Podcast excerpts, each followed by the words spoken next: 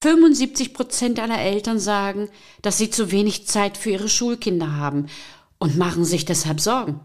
Doch nicht mehr lange, denn in diesem Podcast erhalten Sie konkrete Anregungen, wie Sie endlich trotz aller Anforderungen mehr Zeit für sich und Ihre Kids haben. Ich bin Ria Neute und los geht's mit meinen Mutmachgeschichten. Kennen Sie das auch? Man ist sich eigentlich fremd. Die Unterschiede sind gravierend. Uns trennt ein Altersunterschied von fünfundvierzig Jahren. Sie Schülerin, ich Lehrerin. Und man sieht sich einmal für fünfundvierzig Minuten in der Woche. Und doch ist da etwas. Bewunderung für die Stärke und die Kraft, die Verletzlichkeit und die Achtung, die man spürt. Sie sagt selbst zu sich, dass sie offen, fröhlich und aufgeschlossen ist. Du kannst alles schaffen, wenn du an dich glaubst und du du selbst bist, ist ihr Lebensmotto. Sie war vier Jahre meine Schülerin im L R S-Training und ich habe viel von ihr gelernt. Und momentan steckt sie gerade im größten Abenteuer ihres Lebens, denn sie verbringt ein ganzes Schuljahr in Dublin, der Hauptstadt von Irland. Ich begrüße ganz, ganz herzlich meine ehemalige Schülerin Hannah. Hallo. Hallo. Hallo. Hallo Hannah. Liebe Hannah, du sagst, dass einer deiner ersten wichtigsten Schritte der Wechsel auf das Gymnasium und die Entscheidung nach Irland zu gehen war. Nimm mich und die Zuhörer einmal mit und sage uns, was haben diese Schritte für dich mit Mut zu tun? Mut hat bei beiden diesen Schritten eine große Rolle gespielt, da man eine neue Situation, ein neues Umfeld hatte und erstmal auf sich alleine gestellt war. Bei beiden dieser Schritte kam ich aus meiner alten Umgebung in eine neue und musste mich mit den Leuten, die mich nicht kannten, arrangieren und habe aber bei beiden Situationen immer feststellen können, dass es immer Leute gibt, mit denen man auf einer Wellenlänge ist und die einen bei allem unterstützen. Hat es vielleicht auch was damit zu tun, dass du sehr offen auf andere Menschen zugehst und immer lächelst? Ich kenne dich eigentlich nur lächelnd und immer ein ganz, ganz fröhliches, wirklich ein fröhliches Gesicht hast und ein richtig Freude ausstrahlender Mensch bist. Kann das sein? Also ich denke schon, ich versuche immer auf die Menschen zuzugehen und wenn Leute nicht auf mich zugehen wollen, weil sie sich vielleicht nicht trauen oder nicht wissen, warum sie mit mir reden sollten, dass ich dann auf die Menschen zugehe und sie in ein Gespräch verwickle und dann da vielleicht ein Kontakt sich aufbaut, der dann sich zu einer Freundschaft entwickeln könnte zum Beispiel. Ja. Wie wichtig, wie wichtig ist dir Freundschaft? Freundschaft spielt in meinem Leben eine der größten Rollen, würde ich sagen. Freundschaft hat mich in allen Situationen, die vielleicht schwierig waren, immer gerettet und habe mich, kann mich immer auf meine Freunde verlassen und weiß genau, dass sie für mich da sind, auch wenn ich jetzt gerade hier in Irland bin, aber ich kann in jeder Situation zu Hause anrufen und mir Unterstützung holen. Dementsprechend hat es für mich eine sehr große Rolle gespielt und tut es auch immer noch. Ist dann Freundschaft vielleicht sowas wie so ein, so ein Anker oder so ein, so ein, so ein Halteseil, auch wenn man ganz weit weg ist, dass man trotzdem das Gefühl hat, irgendwo ist man verankert und irgendwo hat man eine Möglichkeit, wieder anzudocken? Auf jeden Fall. Also meine Freunde, die ich habe, ich bin unglaublich dankbar für jeden Einzelnen. Weil ich bei jedem Einzelnen weiß, dass wenn ich hier einen blöden Tag hatte oder eine Situation einfach nur neu war und ungewohnt und ich Heimweh habe oder was auch immer, immer weiß, dass ich anrufen kann und dann Leute sich für mich Zeit nehmen und mir zuhören und für mich da sind und mich wieder aufbauen und dementsprechend, ja, bin ich sehr, sehr dankbar für jeden, den ich in meinem Leben habe und mir zuhört. Aber ich glaube, das beruht auf Gegenseitigkeit. Man gibt und man nimmt und beides muss man lernen und beides muss man können. Ich glaube, das kannst du ziemlich gut. Ich gebe mir Mühe, ja. Okay. Ähm, wir, ich möchte mit dir heute aber über ein Thema sprechen, was aus meiner Sicht recht viele betrifft und die meisten aber darüber nicht gerne reden. Es geht um L R S, um die Lese-Rechtschreib-Schwäche. Wir haben uns darüber kennengelernt. Du bist zu mir gekommen. Ich habe mit dir trainiert. Ich glaube aber, dass wir noch viel, viel mehr gemacht haben als das, aber darüber kannst du ja später noch sprechen. Ähm, wann hast du das erste Mal gemerkt, dass du eventuell Schwierigkeiten beim Lernen haben könntest. Und wie war das zu dem Zeitpunkt? Was ist da passiert? Also zu dem Zeitpunkt war ich ungefähr in der dritten oder vierten Klasse.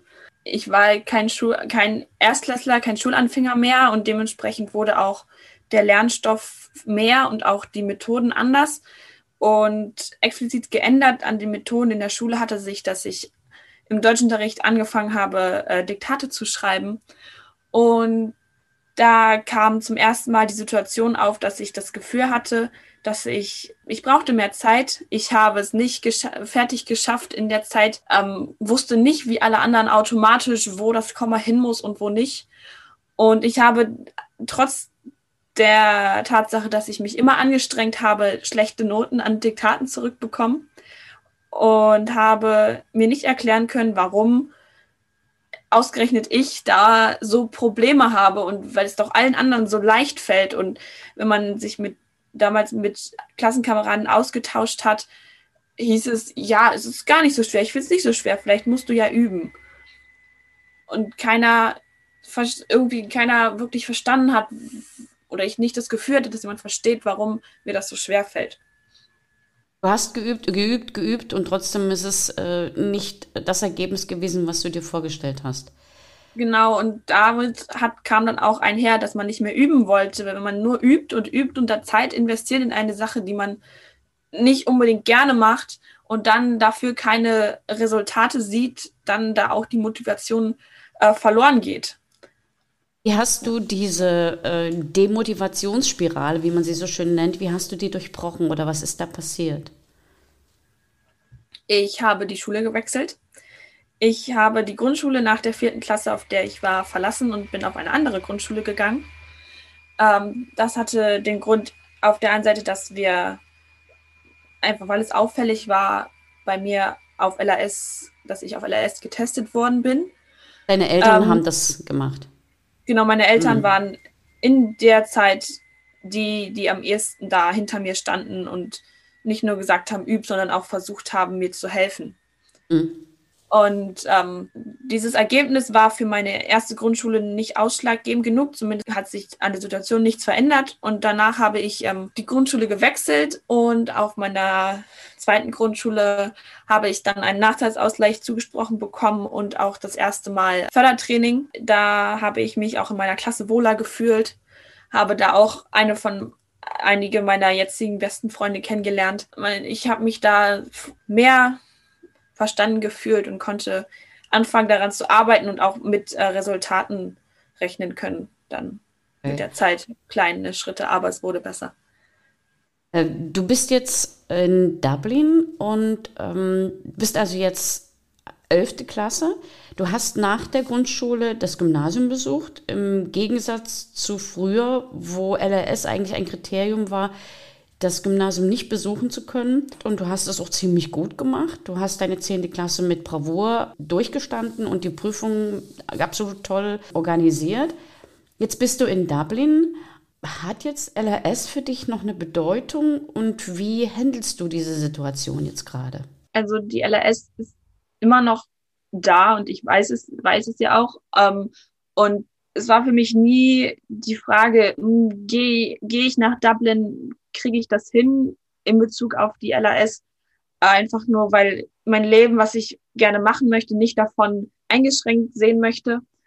Ähm, klar gibt es, gab Situationen und gibt es auch immer noch, bei denen ich Respekt habe, eben weil es um Rechtschreibung und schriftliche Sachen geht, geht, bei denen auf Englisch doch die Problematik mit der L R S doch noch sehr mehr sichtbar ist, als es mittlerweile im Deutschen ist. Das war aber auch ein Grund, um herzugehen, eben um es zu üben, um sich da weiterzuentwickeln, um ein Jahr lang Schulnotizen, Tests, Aufsätze, was auch immer, auf Englisch schreiben zu können, um es eben danach sich nie, nicht mehr so große Gedanken darum machen zu müssen. Ich finde es faszinierend, dass du gesagt hast, machen können und nicht machen müssen. Das heißt, es ist für dich eine Option, etwas zu tun, weil du es willst und nicht, weil du es musst. Das ist eine völlig andere Herangehensweise. Und das habe ich an dir immer schon bewundert, dass du die Dinge, die da für dich vorhanden sind, dass du die in eine positive Situation umwandelst. Für dich ist das Glas immer halb voll. Ist das so ein Lebensmotto auch für dich? Ich, eigentlich ja. Also ich sehe nicht den Sinn, sich, wenn man ein, ein, eine schwierige Situation hat, sich danach zu verkriechen, sondern einfach nochmal, ist nochmal, wenn man, wenn etwas nicht klappt, nochmal probieren, und wenn es nochmal nicht klappt, dann eben nochmal probieren, bis es funktioniert und bis man sein Leben und die Entscheidung so hat, wie man sie gerne hätte. Fantastisch. Ich finde das total genial. Ich konnte in den letzten Jahren erleben, wie immer selbstbewusster und engagierter du dein Leben in die Hand genommen hast. Und das hast du jetzt gerade auch nochmal sehr gut formuliert. Was hat dir eigentlich am meisten geholfen im Zusammenhang mit den Trainingseinheiten? Was ist da für dich ganz ausschlaggebend gewesen?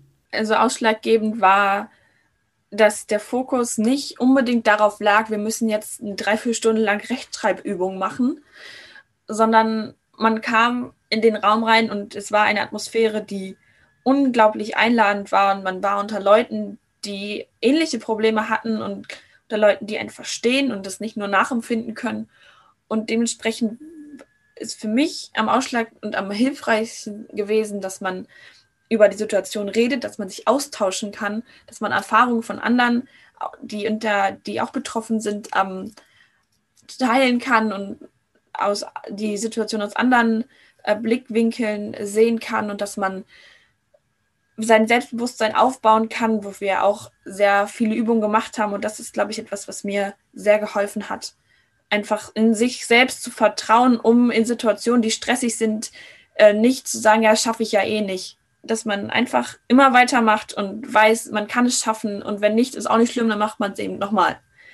Kannst du dich an so eine Übung erinnern, wie du Selbstvertrauen geübt hast oder wie du mit deinem Selbstvertrauen umgehen konntest? Also was mir, glaube ich, Selbstvertrauen in Bezug auf die L R S ähm, eingebracht hat, war vor allem die Gespräche mit anderen, einfach weil man gemerkt hat, man ist nicht alleine. Es gibt noch mehr, und man hat die Leute an der Schule kennengelernt, die unter ähnlichen Problemen saßen. Und dann saß man in der Klasse und dachte man, ja, man ist nicht alleine. Und je mehr man mit den, den, mit den Betroffenen darüber geredet hat, desto offener konnte ich nach außen werden, weil ich mich immer nach hinten wieder austauschen konnte mit Leuten, denen es genauso ging, und eben dann da darüber sprechen konnte mit Leuten, denen es, die es eben nicht betrifft und die es sich nicht vorstellen können. Dazu eine kleine Situation. Das L R S-Training geht ja weiter. Und ähm, ich habe in diesem Jahr jemanden, den du kennst, als meine Assistentin eingestellt. Das heißt, sie kommt zum Training und hat aber gleichzeitig die Aufgabe für Jüngere, sie ist also jetzt in der neunten oder zehnten Klasse, so wie du das bei mir warst, hat jetzt die Aufgabe, für Jüngere da zu sein und sie bei ihren Übungen zu begleiten und sie zu unterstützen, also auch mit diesen Gesprächsmöglichkeiten. Wie geht's dir, wie ging's mir? Und ich habe dann Ratschlag für dich. Und die, äh, dieses Mädchen sagte dann nach einer Übung, wo sie eine Arbeit oder eine Aufgabe kontrollieren musste von diesem jüngeren Schüler aus der siebten Klasse, jetzt habe ich die Kommasetzung verstanden. Ich habe jetzt in diesem Moment die Kommasetzung verstanden, weil ich es erklären musste. Ich weiß jetzt nicht ganz genau, ob sie nun alle Kommas gut setzen kann, aber das war so ein richtiger Aha-Effekt für sie. Und der Junge fand das total cool, weil er von einer Schülerin unterrichtet wurde, die eigentlich ähnliche Probleme hatte, aber die die scheinbar aus seiner Sicht ja schon alle überstanden hat. Also so, wie du das auch formuliert hast. Und äh, ich habe sogar beim Tag der offenen Tür vor ein paar Tagen die wohlwollende Information von den Eltern bekommen, dass die Eltern das sogar sehr gut finden, weil der Junge zu Hause darüber erzählt hat. Ich dachte, ja, genau so sollte es sein. Sehr schön. Ja, wir machen auch die Achtsamkeitsübungen und die Atemübungen, die ich ja mit euch auch schon gemacht habe. Im ersten Moment war das auch für den Jungen recht seltsam. Und nachdem wir eine Stunde lang gearbeitet haben, äh, habe ich gesagt, so, du darfst jetzt gehen. Da sagte er, wieso? Es ist fast eine Viertelstunde vorbei. Ich sage, nein, wir haben sechzehn Minuten gearbeitet. What? Kannst du dich an ja. sowas erinnern? Ging es dir so ähnlich? Ja, wenn man einmal in diesem Raum drin ist, dann ist es eine komplett andere Welt. Also man, man ist, es ist auch, auch wenn es in der Schule ist, es ist nicht mehr Schule. Es ist klar, man muss länger bleiben. Ja. Alle anderen gehen nach Hause, man bleibt länger, aber dieser Raum und einfach diese Atmosphäre, in der man dann ist, das lässt einen Zeit komplett vergessen und man will auch gar nicht gehen. Ich erinnere mich noch daran, dass ich manchmal noch nach dem Training noch da geblieben bin, weil ich gar nicht, wollte ich gar nicht gehen, obwohl ich nach Hause gekonnt hätte und fertig war für den Tag. Es war ein langer Schultag. Ich hatte nie das Bedürfnis, wie man es manchmal nach der Schule hat, so fluchtartig das Gelände zu verlassen sozusagen. Hatte ich nie. Es gibt doch jetzt wieder den Kampf für das gelbe Sofa. Dieses gelbe Sofa hat euch's angetan. Alle Schüler pflanzen ja. sich da rein. Wuff. Ja. Das war eine coole Anschaffung. Genau. Liebe Hannah, nochmal zu deinem großen Abenteuer. Wie bist du eigentlich auf die Idee gekommen, nach Dublin zu gehen? Ja, das ähm, war ja eigentlich eher Zufall. Ich habe mich mit meinen Eltern zusammen über die ganze Situation informiert, im Thema Auslandsjahr, Auslandsreisen. Es gibt ja unglaublich viele verschiedene Organisationen, die verschiedene Programme haben. Und dann haben wir uns überlegt, ja, welche ähm, Länder würden denn in Frage kommen? Und für mich dann immer fest, englischsprachiges Land, weil eben doch eines meiner größten Ziele hier ist, Englisch zu lernen. So klar, man hätte auch woanders hingekonnt, aber ich wollte in ein englischsprachiges Land. Dadurch, dass wir angefangen haben, diese Sache zu planen, als Corona noch sehr... Also noch sehr präsent und sehr problematisch. Genau, sehr präsent, präsent und auch noch neu. Mm-hmm. Wir haben, glaube ich, Anfang zwanzig zwanzig damit angefangen zu planen. Mm. Und da war es ja noch überhaupt nicht abzusehen, wie sich irgendwas entwickelt. Also haben wir überlegt, dass ich nicht so weit weg möchte und damit bin ich auch immer noch sehr einverstanden. Und dann, wenn man in, in Europa guckt, was hat man dann an englischsprachigen Ländern? Es bleibt eben Irland, Großbritannien so. Und dann haben wir uns auch in Bezug auf Corona und auch auf, weil das ganze Reisen einfacher ist, gedacht, nee, ich möchte gerne in der E U bleiben. Und dann blieb quasi nur noch Irland übrig und damit war ich dann sehr einverstanden, weil ich das, ich liebe das Meer und ich bin sehr gerne am Meer. Und ich war noch nie in Irland und hatte sehr großes Interesse an dem Land, habe ich immer noch, an dem ich noch nie war und von dem man so viel, man hört viel, aber man kann, konnte sich nie einen eigenen Eindruck machen. Und deshalb bin ich dann in Irland hängen geblieben und bin jetzt auch sehr froh, dass ich jetzt hier bin. Ich kann mich erinnern, ich habe als kleines Mädchen mal ein Buch gelesen, Jamie und die Zwerge. Und da ging es um Irland und da, um Dublin. Und ich hatte vorher noch nie diesen Namen gelesen und auch die, nicht den Namen der Stadt gehört, aber irgendwie hatte ich die Faszination, das müsstest du dir mal angucken. Also wir haben hier in dem Podcast immer die Aufgabe, zum Schluss darf der interviewte Mensch, die interviewte Person, drei Tipps an die Zuhörer richten, was sie machen können, was sie gerne lesen sollten oder was du gerne als Spiel vorschlägst. Hast du da ein paar Ideen für meine Zuhörer, für unsere Zuhörer? Könnten auch deine Mitschüler sein, denn die hören auch zu. Also was für mich immer sehr... eine sehr große äh, Bedeutung hatte und auch, was ich denke, sehr einem sehr viel weiterhilft, ist, nicht zu viel über Situationen nachzudenken. Einfach zu machen, nach dem Motto, ist eh egal, mich kennt hier eh keiner, auch wenn es nicht immer stimmt.